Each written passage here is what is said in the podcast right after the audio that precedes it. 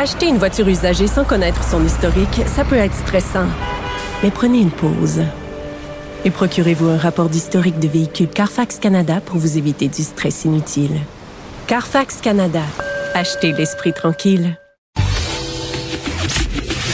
Le commentaire de Mathieu Bock-Côté. Dépensé, pas comme les autres. Il est chroniqueur au Journal de Montréal et on va le retrouver. Mathieu Bock-Côté, bonjour Mathieu. Bonjour. Et tu nous fais voyager jusqu'en Turquie aujourd'hui, Mathieu, pour nous parler de la basilique Sainte-Sophie. Ouais, alors c'est un événement assez marquant, pourrait-on dire, de l'actualité internationale ces derniers jours, on pourrait dire même ces dernières semaines, bien que qu'on en ait plus ou moins parlé ici, bien que l'événement trouve un peu d'écho.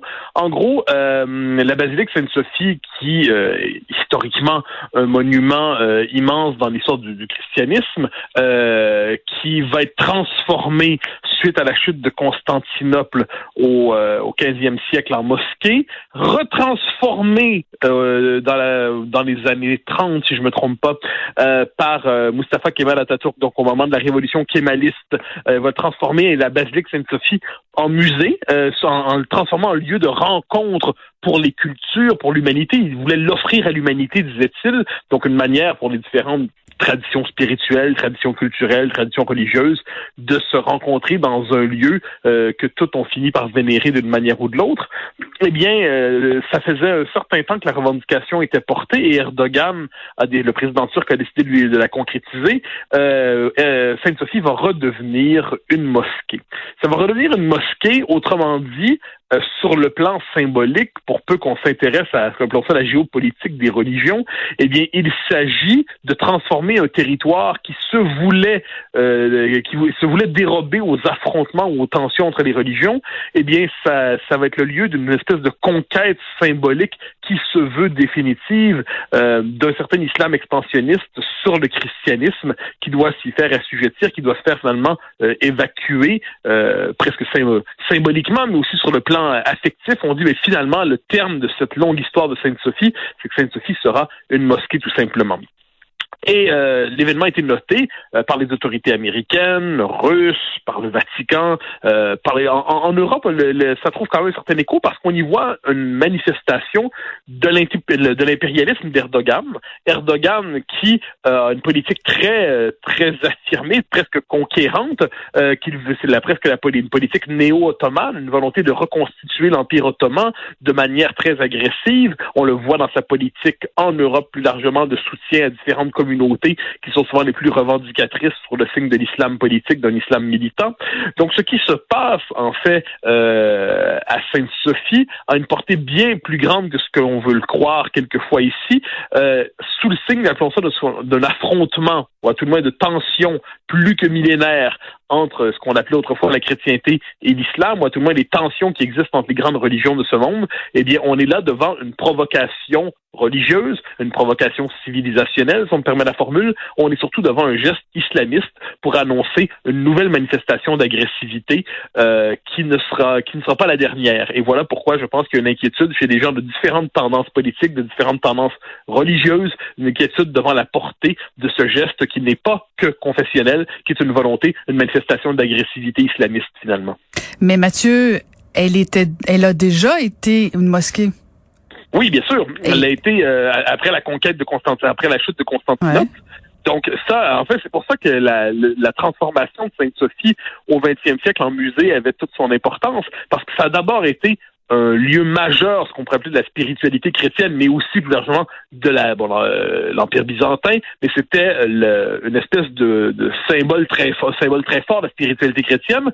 Ensuite, parce que dans l'histoire, ça fonctionnait ici. Souvent, quand une civilisation conquiert une autre, conquiert un territoire, on transforme le temple pour le vouer au dieu vainqueur contre le dieu vaincu, pour le prendre avec une image, et ça a été transformé en mosquée. Mais au 20e siècle, quand Atatürk décide finalement parce que la politique d'Atatürk, c'était on va moderniser la Turquie, on va la moderniser avec une main de fer, et on va la moderniser comment? Notamment en la laïcisant. Hein, ça faut pas l'oublier qu'une des laïcités les plus agressives au 20e siècle, c'est Atatürk par rapport aux Turcs eux-mêmes, c'est Mustafa Kemal Atatürk, les Turcs eux-mêmes ont poussé très loin Mondiaux, une politique de laïcité qui était jusqu'à il y a quelques années encore défendue notamment par les militaires en Turquie, pays tout à fait complexe de ce point de vue, mais il y avait cette idée, en transformant ça en musée, c'était l'idée véritablement de la dérober à ce conflit civilisationnel, de transformer ce qui était un temple religieux en temple qui célèbre l'esprit créateur de l'homme. Et là, puisqu'on retransforme ça en mosquée, une des conséquences de la chose, par exemple, c'est lorsque il y aura prière musulmane dans la nouvelle mosquée, appelons ça comme ça, eh bien, certaines des fresques chrétiennes doivent être masquées pendant la prière et ainsi de suite. Ce qui nous en dit beaucoup sur la signification pas seulement religieuse, mais politique du geste finalement. Ça a déjà été une mosquée, ça ne l'était plus. Le fait que ça le redevienne nous dit quelque chose sur l'époque dans laquelle nous entrons. Le problème, c'est qu'en Occident, on a tellement une volonté, on a une espèce de vision déshistoricisée du monde, une vision coupée de l'histoire. C'est comme si on était dans un temps présent perpétuel où il n'y a que des individus, et quand on voit ces grands massifs que sont, les blocs massifs que sont les civilisations, les religions, les États, s'affronter d'une manière ou de l'autre, on peine à le croire parce qu'on se dit tout ça appartient à l'ancien temps. Eh bien non, ça appartient au temps présent et au temps de demain. Ben, ça appartient aussi à la Turquie. En quoi c'est les Occidentaux devraient se questionner sur cette nouvelle-là? Pourquoi ça nous concerne tant que ça?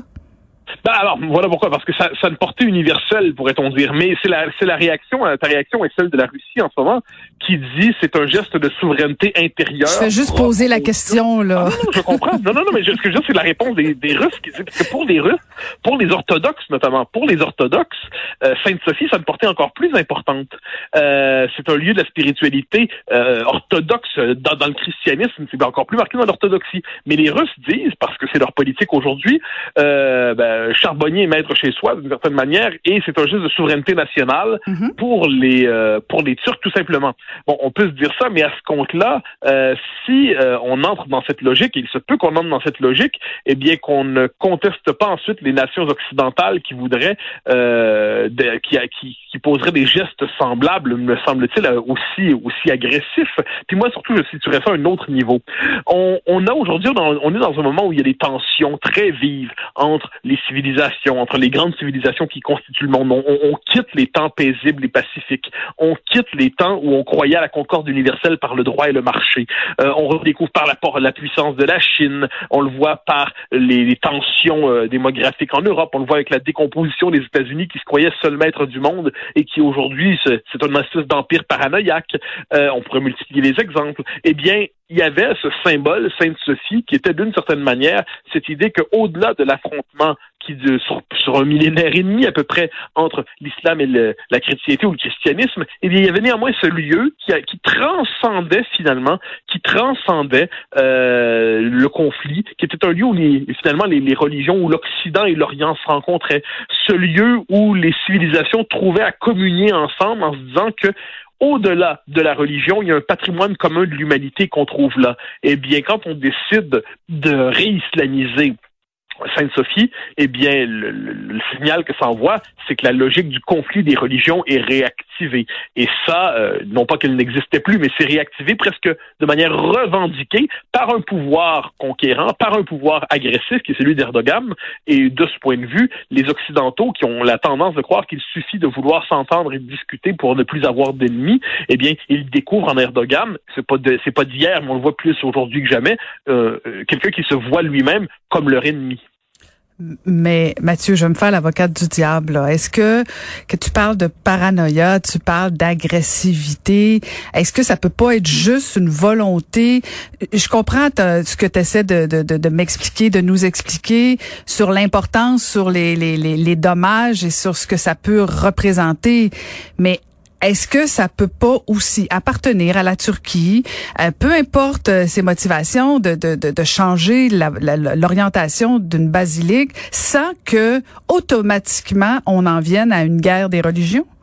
En fait, le drame de la guerre, c'est que quelquefois on ne veut pas la déclarer, mais si on se la fait déclarer, on on est pris dans cette situation-là. Alors, je dis pas qu'on est demain, on entre en croisade, là, c'est pas du tout ce que je dis.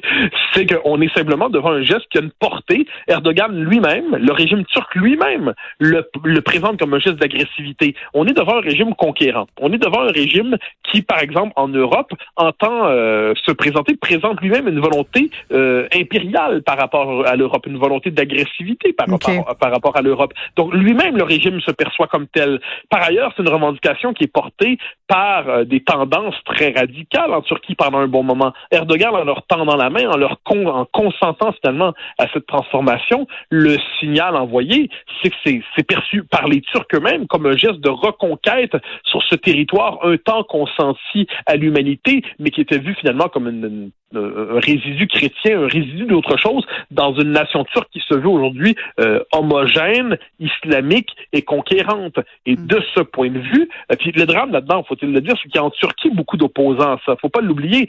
Il y a des forces de modernisation en Turquie. L'héritage kémaliste existe encore. Il y a une tradition en Turquie qui tient à la laïcité, qui tient à ce que la Turquie ne soit pas sous la botte des islamistes, qui tient à ce que la Turquie ne soit pas un pays qui soit qui ne devienne pas un pays néo-ottoman, disons ça comme ça. Et il y a cette résistance-là en Turquie. Et le drame étant que, finalement, cette résistance turque à Erdogan ne trouve pas d'écho. Il faut dire que c'est un pays de plus en plus autoritaire aussi. On n'est pas ici devant une démocratie libérale version turque. On est devant un pays de plus en plus autoritaire et il y a de bonnes raisons, de ce point de vue, donc d'accorder la signification à ce geste que Erdogan lui-même reconnaît. Merci beaucoup pour ces clarifications et à nous de ne pas oublier. Merci beaucoup, Mathieu. Au grand plaisir. À demain. Merci. C'était Mathieu Bock-Côté. Caroline Saint-Hilaire. Pas d'enveloppe brune, pas de lobbying. Juste la vraie bonne radio, dans les règles de l'art. Cube Radio. Tanné d'entendre toujours les mêmes débats. Tanné d'entendre toujours les mêmes hits. Maintenant, écoutez.